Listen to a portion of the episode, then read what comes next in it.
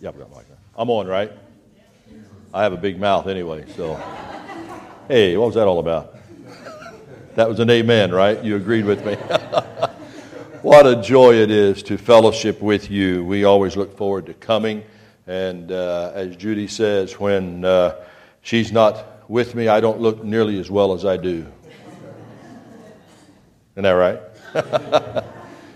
Thank you for those kind words, uh, Danny and Michelle, and uh, for your gracious uh, support of us over the years. It'll be 16 years in June when uh, we step down. And uh, Pastor James was raised up very well. His dad has been a mentor of mine over the decades. And so uh, every time I am with him, I see the effects of the training that he received. But as he has already mentioned, the support of this church for the district has just been phenomenal. Uh, and then to, in these recent uh, months and years, to have the departmental leadership uh, on the district level that you have shared, you are truly a uh, district church, but you're a global church because of all that you're involved in. And there's no way we can uh, take credit for any of that. It's because of who you are and what you do and what you're letting God do in and through you. So I do uh, praise the Lord for that. Uh, the diversity of the district, he alluded to that. Uh, yesterday morning I was Spanish. Last night I was Armenian. This morning I'm English, and tonight I'll be Korean. So that's just one weekend of activity. So if I act like I'm schizophrenic, I'm still trying to find out who I am. but it is a joy to uh, see how God works in all the diversity uh, of the district and in the kingdom of God. I had no idea I would ever be in this assignment, and especially had no idea I would last this long. And don't know if I'll last till June or not, but we'll see how God blesses and does that. It has been a true delight to be in this ministry.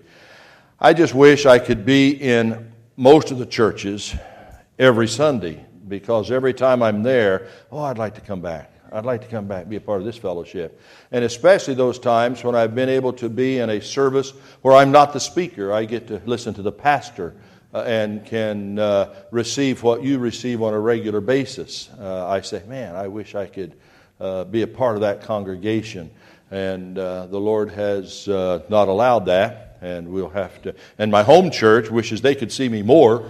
Uh, we're members in Monrovia, and they see us very seldom because I'm at a different place every Sunday. But uh, they've prayed for us faithfully for these years as a part of their congregation, and, and we are very grateful for that. So there's so much that I could say, but we're here to share uh, God's Word.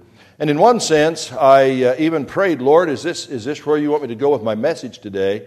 Because in many respects, you're living it out, and yet He said, This is where I want you to go today. So, with God's help, uh, I'll go there and trust Him for uh, planting and growing and, and watering that seed in your heart. But I'm, I'm, I'm talking today about how you can increase the joy in others. You know, we talk about joy and we talk about uh, being body of Christ, but how we actually bring joy. We're a part of the joy atmosphere in the fellowship. And you are a joyous congregation. There's no doubt about that at all. And the way you behave, as uh, I've been a part of that, uh, you do share joy. But if we knew how we could increase that, you know, what would that look like? You know, can we do it any better? Can we grow any stronger uh, in joy? Um, I, I think that God's Word gives us that kind of insight of how we can share with that. Now, obviously, you know that there's a big difference between joy and, and happiness. Happiness is, is based on external circumstances. Uh, when the sun is like today, wow, I'm happy about this. I'd like to have ridden the motorcycle up here today, but Judy doesn't ride, and I wanted her to be with me, so I'm in a four wheeled vehicle. I did get a chance to ride 180 miles uh, Thursday to meet with my pastors, and that was a joy. But you're happy when it's weather like this. We were happy Friday night when the rain just came down. Lord, let it come. The circumstance, we need rain. I appreciate hearing you pray for rain uh, as a community in that sense. We've been doing it in our area. Circumstances will either make us happy or will make us unhappy. It's externally driven. And if the externals look good, then we feel good. If the externals don't look good, we feel not so good. Whereas joy is something that is not dependent upon external circumstances. Joy is something that really comes from deep within that we can't generate. It's not a matter of just in your mind over matter saying, I'm going to be joyful over this. There are some situations in our life that you just can't conjure up joy. And so it has to have some source other than just our mind or just our own heart or our own attitude. I find it interesting that Paul's most personal letter is about joy. Philippians is the book we're going to be in today. And you'll remember that, that Paul was deep in a dungeon, chained. That's where he spent a lot of his life, you know. Uh, we, when we travel, we like to check out the hotels. He checked out the jails. I mean, and, and during some of Judy's illnesses over our years, when we would go somewhere, we'd check out the hospital. Well, how many different hospitals we've been in when we've been traveling because of the circumstances that she was going through at that particular time. Well, Paul checked out the jails. He knew he's probably going to end up there anyway, so let's see what they're like from the inside, you know. It's kind of like our daughter when she was growing up. Every restaurant we went, to, we went into, she wanted to check out the restroom. Inevitably, you know, she had to go and uh, check it out and see what it was like. In the midst of a dungeon, deep, chained to guards, it's amazing his emphasis on joy. In this book, this short four chapter book, he alludes to joy or rejoicing at least 14 times as he writes this letter. And that's why I'm saying that joy is independent of your circumstances. Well, the good news of that is, regardless of the circumstances we find ourselves in, we can have joy in the midst of it, joy on the journey, and we can live a life of rejoicing even out of very difficult hardships. But the really good news is, no matter how much joy you may have, it's never exhausted. You don't use it up. It seems like the more joy you have, the more is there for us because of where that joy comes from. So, whatever our experience, there's more joy that's available for us. And so, here's how Paul refers to it in Philippians chapter 2, verse 2. I want to pick up just this first phrase where he says, Make my joy complete. Now, he goes ahead and describes some ways in which to do that. But, but just the phrase, make my joy complete, he is saying to the church at Philippi, you can contribute to my joy. He says to each of us, you have a say so in my joy. You have a valuable part of the joy of my life. And so he says, Make my joy complete. That's why, if I were going to use this in an overhead, I've actually entitled this message, The Joy of Partnerships. The fact that we are partners together in joy. So, how do we bring joy to one another? Well, it's not a complicated outline today. That's why I didn't put it on the overhead. I figured you could probably figure it out. You don't need to see it in print necessarily. It's a very simple acrostic that you're all familiar with J O Y. Jesus, others, you. We talk about that as well as a priority of joy. So, when we talk about Jesus, I want to share with you another from this book, uh, a description of Jesus using the, the acrostic MAP. M A P. Or in uh, police radio, we'd say Mary Adam Paul. M A P, MAP. Well, that's a good word for Jesus because he is. Well, the M in describing Jesus is the word model. Jesus is our model. He's the ideal model. Here's what's described there in chapter 2, verses 5 through 8. Your attitude should be the same as that of Christ Jesus. That starts out in a very, a very high standard. How's your attitude? Your attitude should be the same as that of Christ Jesus. And then it describes his attitude, who being in very nature God, did not consider equality with God something to be grasped, but made himself nothing, taking the very nature of a servant, being made in human likeness, and being found in appearance as a man, he humbled himself and became obedient to death. What was Jesus' attitude? Well, first of all, he gave up his rights. Whoa. In our culture today, uh, it, that's a touchy issue. I have the right to do this, you know. I've even heard that as a DS when I've had an upset board member talk to me about his or her rights. Or even as a church board in their total, we have a right to do this. And every time I hear that, I'm thinking, whoa, how, how does that compare? And rather than make accusations, my approach is to tend to ask questions. How does that square away with this? And let them try to give the answer. And invariably, they understand. We really can't defend that position. Jesus gave up his rights, who being in very nature God. Oh, we could go down that trail and talk about the Godhead, Jesus.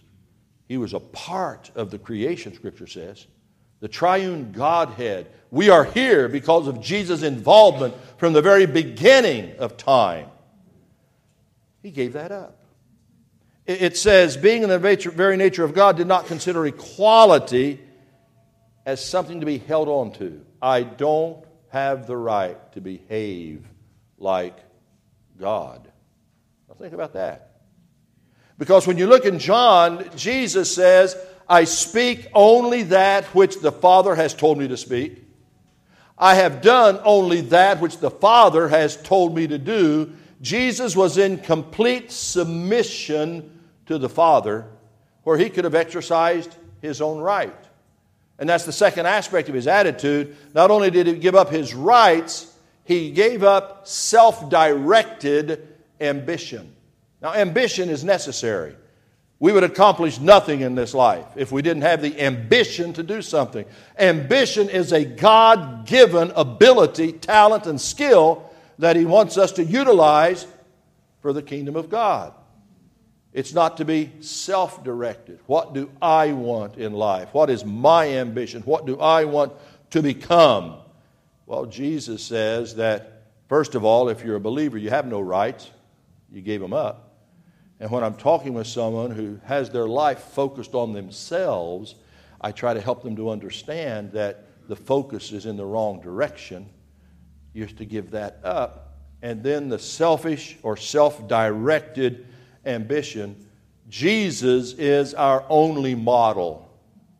Not only the best, but he's the only model that can help us in that area. So that's why I refer to him as our model, the M. But, but simply having, having a model doesn't guarantee that you will look like that model. You understand that every religion in the world has similar moral codes.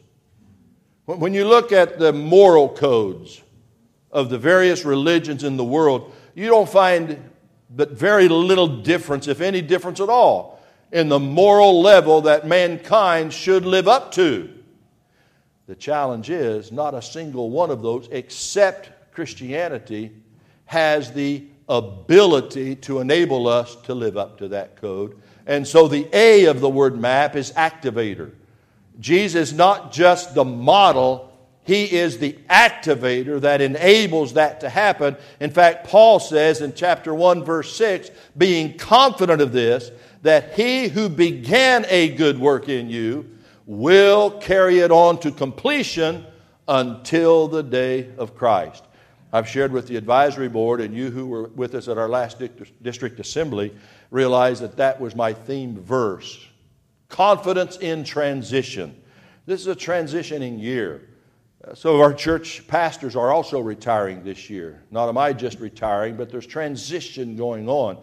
And if you look at global circumstances, we are in transition in global political situations. This Tuesday, we'll see some transition, some wishing certain directions and others wishing other directions. But we are in transition. But we need to keep in mind, as followers of Jesus Christ, that our confidence is not in external circumstances.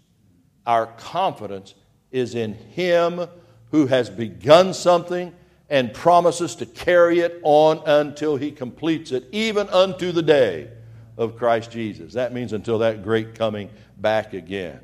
So, first of all, we have to remind ourselves God is at work. I would be in bad shape if God was not at work in me.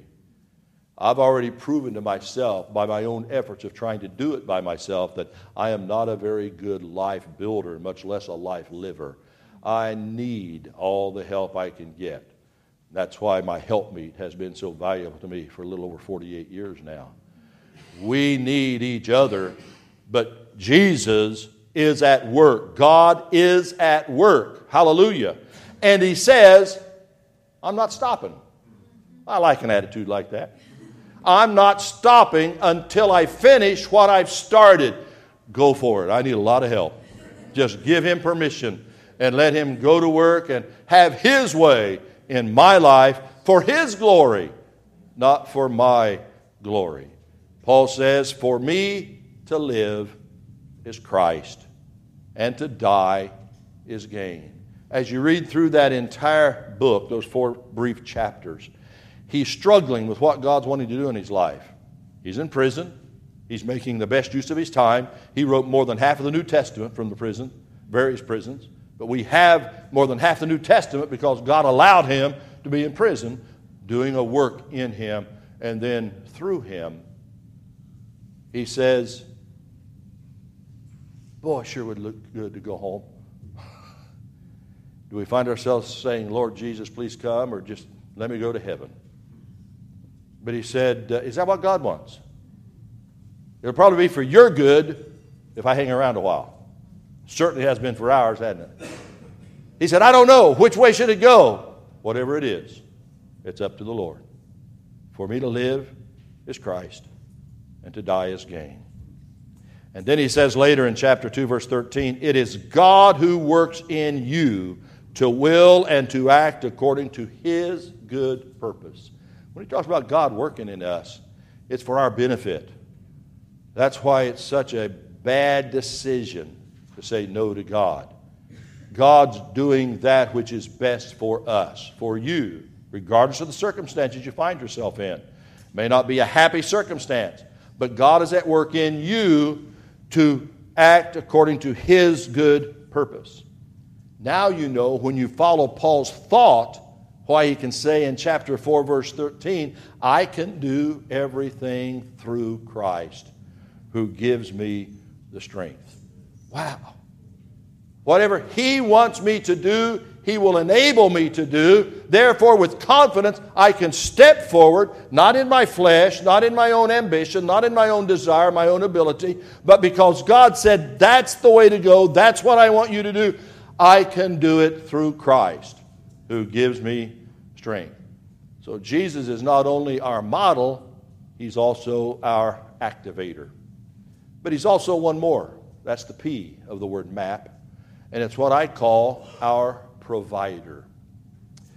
You see, as he closes out the book, he says, And my God, in chapter 19, verse 4, and my God will meet all your needs according to his glorious riches in Christ Jesus. And when you follow that in its context, he's talking about material needs. He's not talking about, well, he'll help you spiritually. Well, we already know that. He's already said that he's the activator, he'll do that. But he also says that he cares about where we are materially. Well, we just have to confess we're the richest nation on the globe. We are more blessed than we deserve being. And sometimes I'm very concerned that we've taken that for granted and we have become independent, self dependent, dependent from. And so I'm very concerned about my grandkids. My daughter's 37. I have a 10 year old and a 7 year old grandchild. And I read a book recently with a concept that's not, not left me. The greatest gift that grandparents can give their grandchildren is to bring them up understanding what it means to be a martyr for Jesus Christ. Because that's where we're headed. In a world society, in a godless culture, that was a prophetic statement to me. Raise your grandchildren understanding what it means to be martyrs for Christ. That's not meant to close on a negative note. That's just simply saying the reality of what we're dealing with in our life.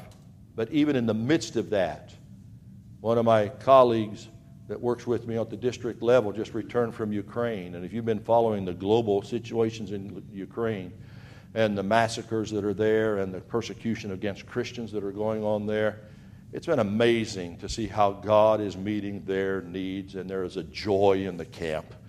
I put myself in that very frankly. I don't know how I can handle that kind of a lifestyle.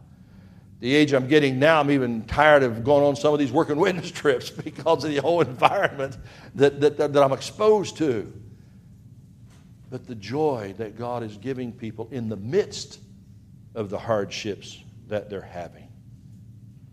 David said this in Psalm 37 25 I was young, and now I'm old, yet I've never seen the righteous forsaken or their children begging bread. That's a tough one to put into context when we see what's happening globally and with our persecuted church.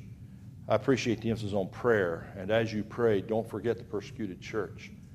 We're not there yet, but when you realize what happened in Houston, uh, about three, four weeks ago when the mayor uh, began to issue subpoenas for sermons from the pastors because she wanted to find out what they were saying against various activities and what they were saying about political issues. And the fact that we're still involved in that legally down there. Our American Defense Fund is working overtime on some of the issues that in our country that we are facing. I don't understand all that's going on except God's word is still true. I understand some of the things, I don't understand all of it, but God is still with us, and He is still speaking to us. And so Nehemiah, in the midst of their challenges, says, Do not grieve, for the joy of the Lord is your strength. Just saying that phrase just sent goosebumps up and down my arm. Do not grieve, for the joy of the Lord is your strength. And what excites me about that phrase and its overall context, it, context, it's not talking about my joy, it's talking about the Lord's joy.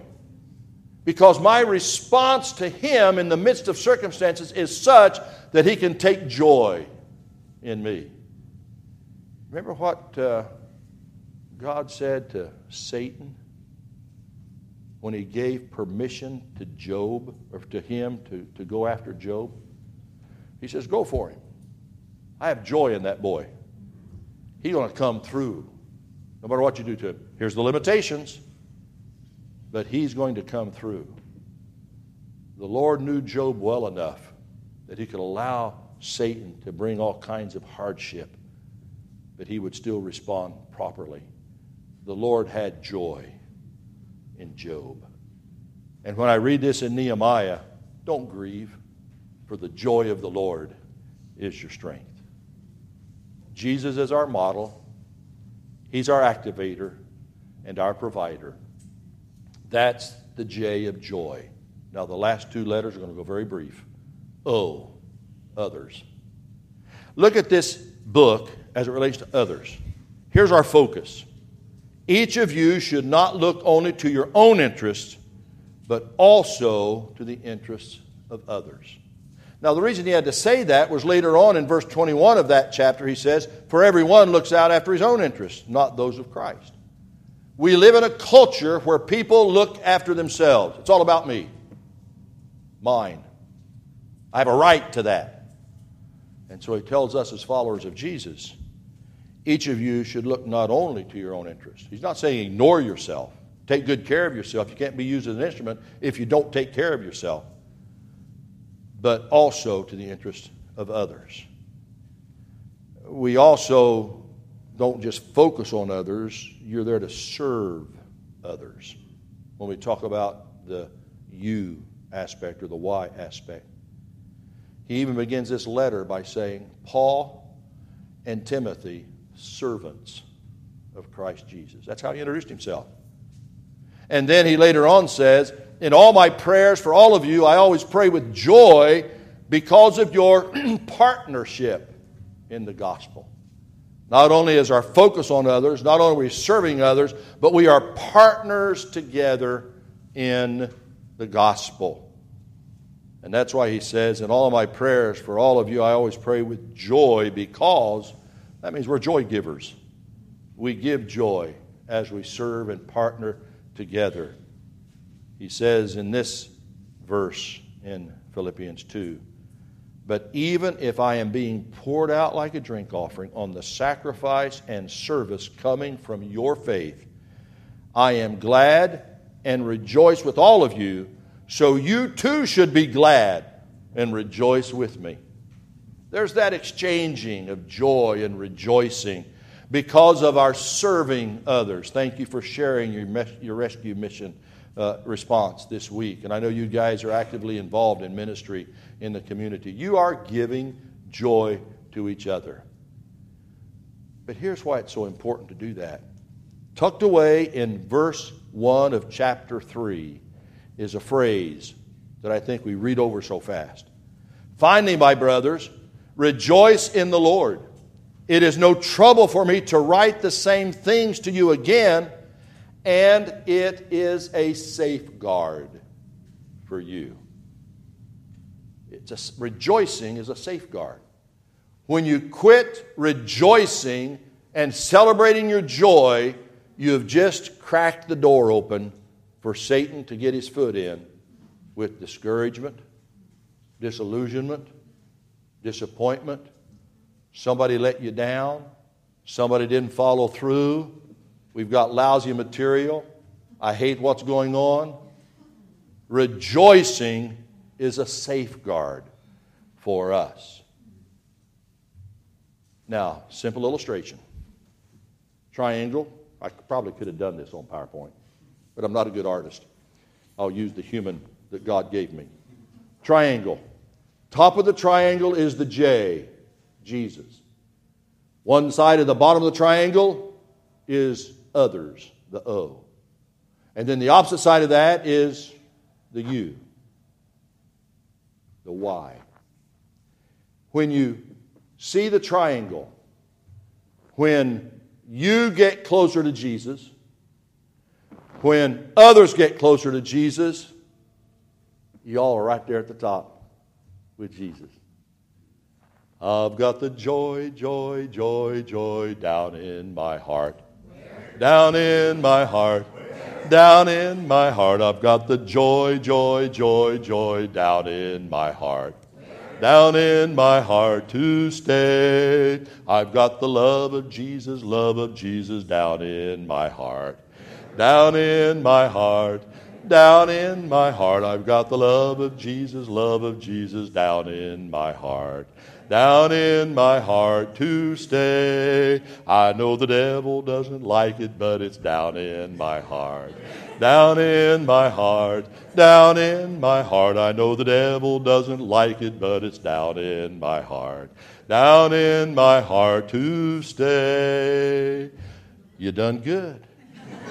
I realize that I'm singing at an age level that most of you here remember in your heart. And, and what better way to celebrate joy than to close the service in a time of celebrating around the great sacrifice that Jesus gave for us? It's referred to as the Lord's Supper because it was the supper time. Now, I realize that we're going to eat in a few minutes, and that won't be supper. That is going to be a good meal out there Scripture says, as often as you do it, do it in remembrance. Do it in remembrance. We're not told how often to do it. Some churches, even in our Nazarene uh, tribe will do it every Sunday. If you read the recent Holiness Today, there was a question that someone had sent to the editor saying, you know, that seems like it's high church. Why, why are people doing it every Sunday now? And it was interesting to read the answer to that. Scripture says as often as you do it, you could do it daily if you're doing it for the purpose that Scripture says. As often as you do it, do it in remembrance of me. Now, now that phrase remember, is, or that word remember is kind of interesting. Remember can refer to the past. I remember.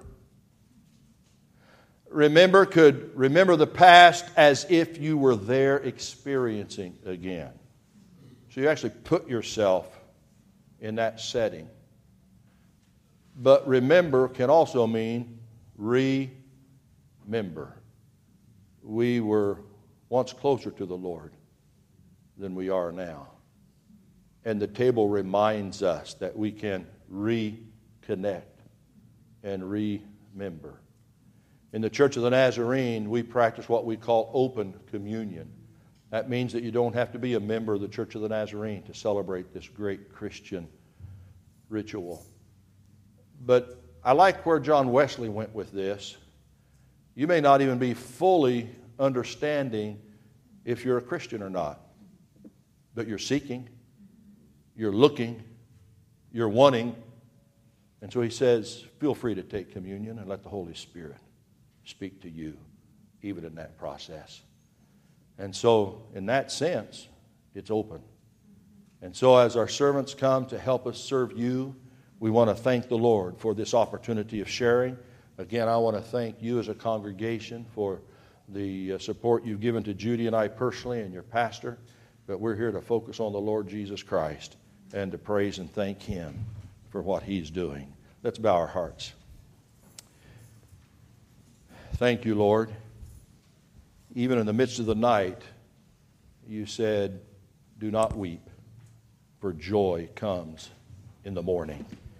Father, this day, as our musicians come to help us celebrate, as our servants are here to help us celebrate, we are here to remember in all dynamics of that, Lord. We're here to say thank you, praise you, we honor you, and we certainly do this in remembrance of you. Let's continue an attitude of worship as our musicians lead us. Thank you, Father. Amen.